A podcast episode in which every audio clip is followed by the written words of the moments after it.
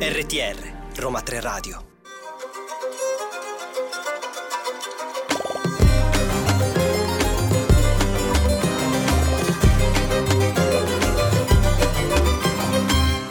Nuova puntata di Ladra di Libri.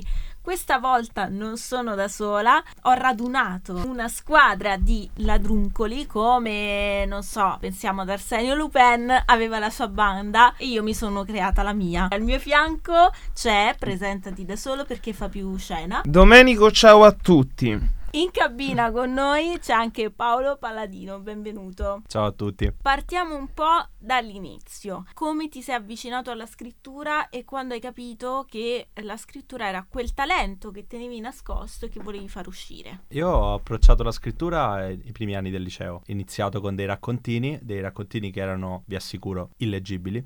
Un qualcosa di bruttissimo e di cui mi pento amaramente. Tant'è che poi ho accantonato la prosa per un pochino perché non pensavo fosse la mia strada. Sono passato alla poesia e quella è stata, diciamo, la mia fonte principale di scrittura per diversi anni, dalla fine del liceo alla fine dell'università, di fatto. Io sono laureato proprio qui a Roma 3. Questi anni ho scritto poesia, per l'appunto, che è stata poi la mia prima pubblicazione. Infatti tu hai scritto due libri, un libro di poesia e un racconto. Allora, il libro di poesia si chiamava L'amore, L'amore... è uno stato d'alcol. Mentre il libro che stiamo per presentare oggi è Nello sguardo della volpe. Sì, è un uh, romanzo breve, un racconto lungo, uh, in base a in che categoria lo vogliamo inserire. I, gli amici di lettere mi criticheranno per la definizione. Non, non ho studiato in materia, scusatemi. Quindi chiamiamolo romanzo. La e... trama buttala così. Così, di botto. Così. Allora, è la storia di un'ossessione, o come anche a me piace definirlo, un romanzo di deformazione, in mm. aperto contrasto col classico romanzo di formazione. Formazione, esatto. Perché okay. se- segue proprio il processo inverso. La storia di per sé è facilissima. C'è Jacopo, il protagonista, scende sotto casa, vede una volpe, okay. da cui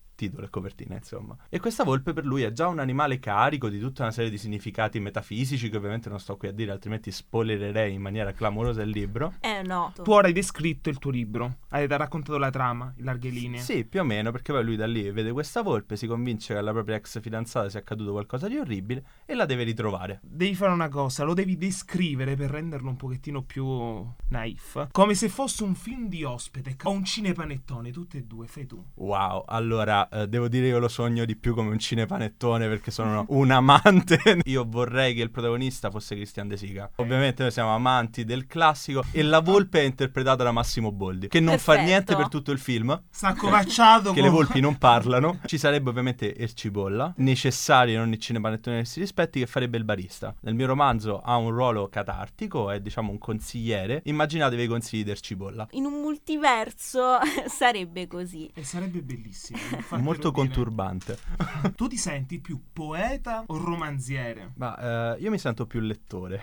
ecco, okay. per uscire da questa autodefinizione di scrittore e poeta, che credo sia sempre una definizione che si dovrebbe ricevere da qualcun altro. Chi si presenta dicendo io sono uno scrittore mi fa sempre un po' strano. Forse mi fa ancora strano, magari andando avanti col tempo, sarà una definizione che farò più mia. Al momento, appunto, mi definisco un lettore con l'hobby della scrittura e della poesia. Tu hai detto che per um, un periodo della tua vita hai lasciato da parte la prosa e ti sei dedicato alla poesia, poi l'amore è uno stato d'alcol, tra l'altro voglio farti anche una domanda su quello.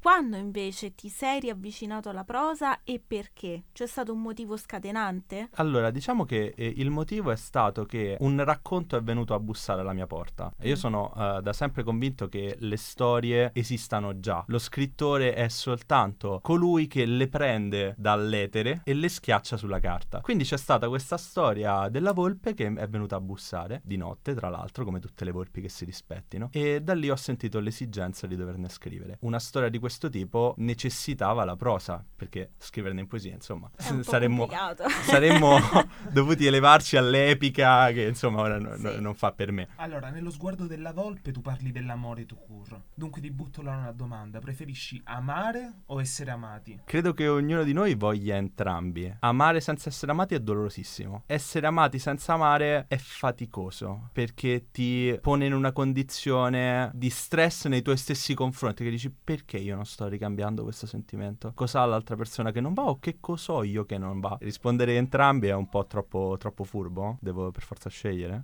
In teoria sì, scegli. Dai, essere là. amato.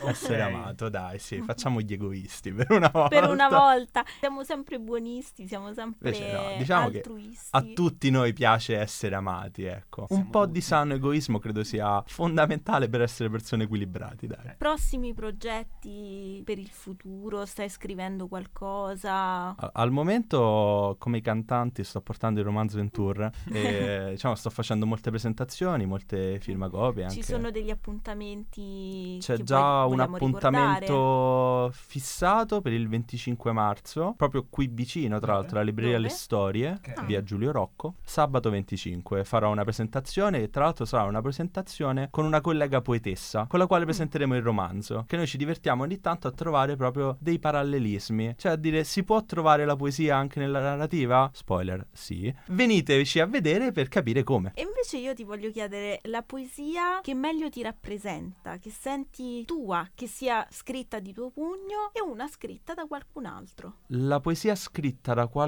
altro è una poesia di Stefano Benni e I gatti. È una poesia struggente e allo stesso tempo divertentissima, in cui l'io narrante immagina appunto questa telefonata fatta con l'amore della sua vita, in cui accadono le cose e intanto i gatti fanno la vita inve- dei gatti. E invece quella tua? Ce ne sono diverse, ovviamente, perché essendo scritte tutte quante di mio pugno, ognuna rappresenta una, un'emozione, uno stato d'animo, uno stato d'alcol, anche volendo fare product placement. Quella che ultimamente sto leggendo di più e sto facendo leggere di più è Dove volano gli ornitorinchi, perché oltre ad essere una poesia romantica ha anche quel lato di assurdità che un po' fa parte. Che poi troviamo sempre il mondo animale, cioè... Volpe, gatti, ornitorinchi.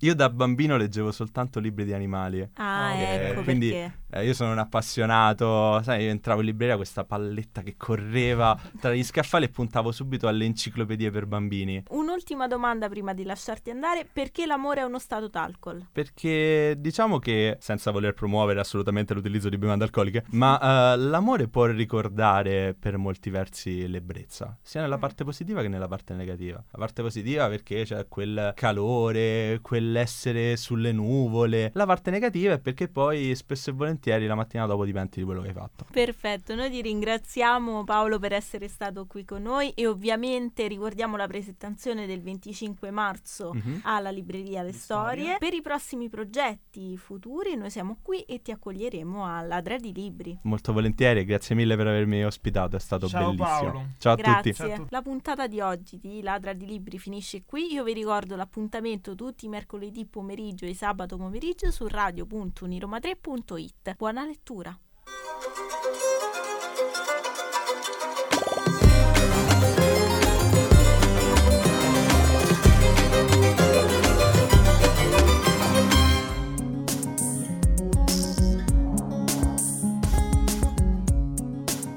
RTR Roma 3 Radio